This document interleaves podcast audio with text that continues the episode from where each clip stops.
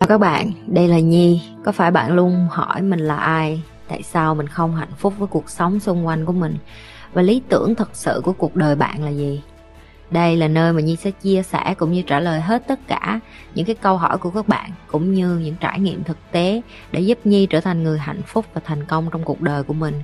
Cũng như những cái trải nghiệm để giúp Nhi trở thành một life coach thành công, giúp những người trên thế giới và bây giờ Nhi đem nó về Việt Nam cho các bạn. Nếu các bạn đã sẵn sàng, hãy bắt đầu cùng Nhi với postcard ngày hôm nay.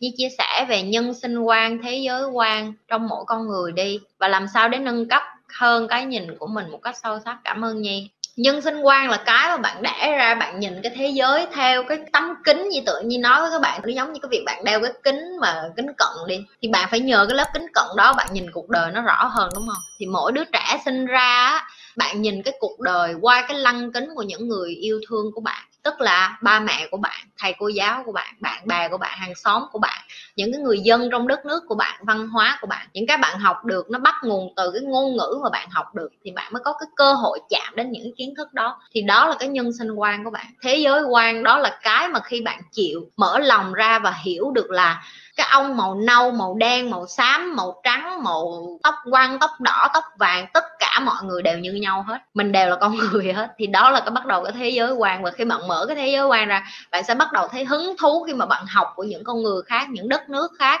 Thì thế giới nó mới bắt đầu có hòa bình. Tại vì sao thế giới nó còn bị nhiễu loạn, tại vì sao con người vẫn còn hả kỳ thị chủng tộc vẫn còn kỳ thị giới tính vẫn còn đồng tính không có tôn trọng vẫn còn chuyện này chuyện kia. Bởi vì đơn giản con người chỉ quá bận tâm vào cái việc nhìn vào nhân sinh quan và cái nhân sinh quan của bạn nó không chuẩn xác bởi vì cái nhân sinh quan của bạn nó xuất phát từ những người xung quanh bạn và những người xung quanh của bạn. Chưa chắc người ta có nhiều kiến thức như các bạn nghĩ. Như nói ví dụ, bạn nghĩ thầy, cô giáo là những người có nhiều kiến thức. Họ chỉ có kiến thức về cơ bản thôi, nhưng họ sẽ không có thể nào mà bày bạn làm giàu được ví dụ như vậy, hoặc là những cái nhà khoa học, rồi những cái người mà làm về những cái liên quan về những lĩnh vực khám phá thế giới về khoa học đi, người ta sẽ có kiến thức về khoa học, nhưng chưa chắc người ta có kiến thức về con người, tức là người ta không có giao tiếp với con người người ta cứ bận mò đá, mò sỏi, mò sắt, thép, mò kim loại, thì cái tư duy của họ nó khác. Như đang phân tích để các bạn hiểu, thì khi bạn quá bận tâm với cái nhân sinh quan của bạn bạn quá chi là bận rộn nhìn vô cái thế giới bằng những cái điều bạn biết, bạn không muốn mượn cái kính của người này người kia để bạn nhìn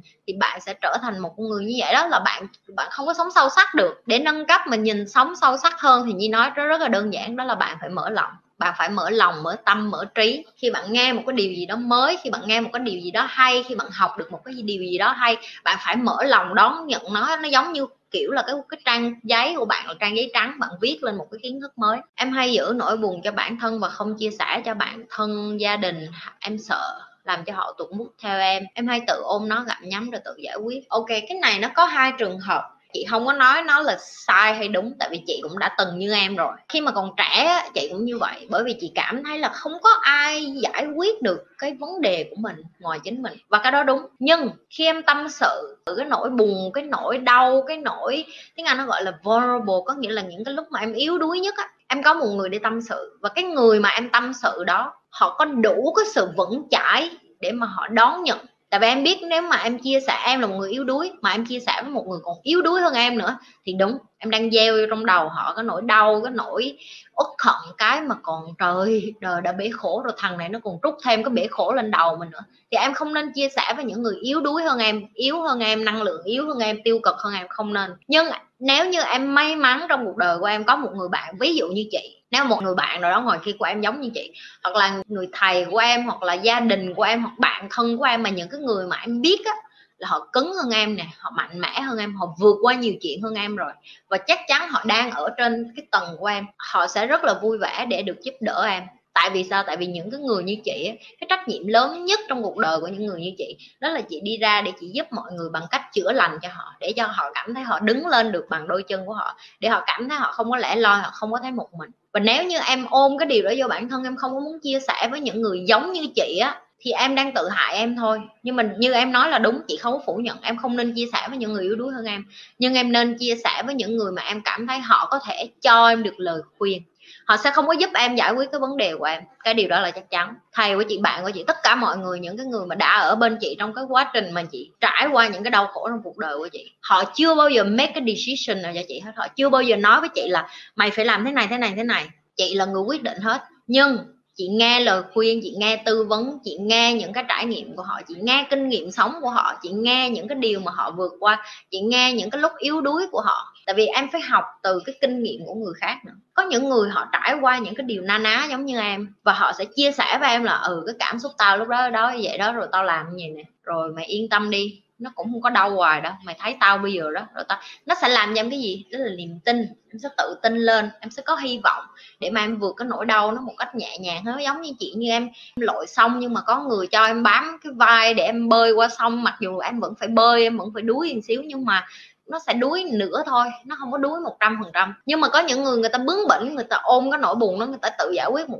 một mình. Thứ nhất, người ta có thể bị trầm cảm. Thứ hai, người ta không biết là người ta đang sống tiêu cực luôn mà người ta cứ đi ra đường, người ta sủa, oan oản người ta chửi người này, người kia, người ta tức giận dễ dàng, người ta nổi điên, người ta làm mọi thứ hết, người ta lại tỏa thêm cái năng lượng tiêu cực ra xã hội nữa. Và người ta không hề biết, trở lại với cái hồi nãy là tiềm thức rồi. Nó ở trong tiềm thức họ luôn mà họ không biết luôn. Thì thay vì em biến em từ một cái người em nghĩ là em mạnh mẽ, bởi vì em tự giải quyết được hết tất cả vấn đề của em em nghĩ những người như vậy mạnh mẽ hay em nghĩ những người dám đứng ra kể những cái chuyện xấu hổ của mình, kể những cái chuyện mà yếu đuối của mình là những cái người mạnh mẽ? Em em suy nghĩ đi. Ví dụ giờ chị nhi ngồi đây chị nhi kể cho mọi người nghe chuyện hồi nhỏ của chị nhi bị lạm dụng tình dục, rồi chị nhi khổ, rồi nhi ở ngoài đường không có đồ ăn, rồi móc rác lên ăn, rồi đồ ăn thừa nhà hàng còn xuống bao nhiêu, ăn bấy nhiêu, rồi chị nhi kể những cái chuyện đó, chị nhi là người dũng cảm hay là chị nhi che đậy mấy cái đó, xong chị nhi chụp hình post instagram, chị nhi là người dũng cảm, em suy nghĩ đi những cái người mà càng dám sống trung thực với chính mình và đối diện với những điều đó, những người đó là dũng cảm và em nên sống như vậy. Em đừng có nghĩ em giỏi, em mạnh mẽ, em tự giải quyết được hết. Chị ơi, yên tâm đi, em không muốn làm ai khổ hết. Em đông, không muốn làm ai khổ, nhưng em đang làm em khổ. Bằng cái cách làm cho em khổ, em vô hình dung, em sẽ làm những người xung quanh em khổ. Tại vì sao? Tại vì em chưa chữa lành. Em là một con sói bị thương, em sẽ đi ra đường, em sẽ cắn những con sói khác. Bởi vì em đang bị thương, em đau quá mà. Em đau nhưng em không biết em sẽ đi ra đường em rải rác những cái năng lượng đau khổ những cái năng lượng tiêu cực những cái năng lượng này mà em không hề biết. Cái điều đó là nó kinh khủng nhất đó là những cái người mà tiêu cực á họ đi ra đường họ thải độc mà họ không hề biết họ thải độc. Cái điều đó rất là đáng sợ. Họ còn nghĩ mình là những người bị tâm thần bởi vì họ không hề biết họ là cái người có vấn đề. Đó chính là cái điều sợ hãi nhất trong cái sợ cái, cái xã hội ngày hôm nay. Tại vì chín mươi mấy phần trăm mọi người sống như vậy là mọi người có vấn đề nhưng mà không hề biết mình có vấn đề bởi vì hầu như ai cũng có vấn đề hết. Và mình trở thành một người bình thường bởi vì mình sống chung với vấn đề của tất cả mọi người. Các bạn hiểu cái điều gì đang phân tích chưa? Cho nên là em đừng có nghĩ cái điều đó là đúng, có đó là cái mà chị đang khuyên hãy suy nghĩ về cái điều đó. Dạ, đừng có quên like, share và subscribe nếu các bạn là người lần đầu tiên coi livestream của Nhi thì chào mừng đến cái căn nhà nhỏ nhỏ của tụi Nhi.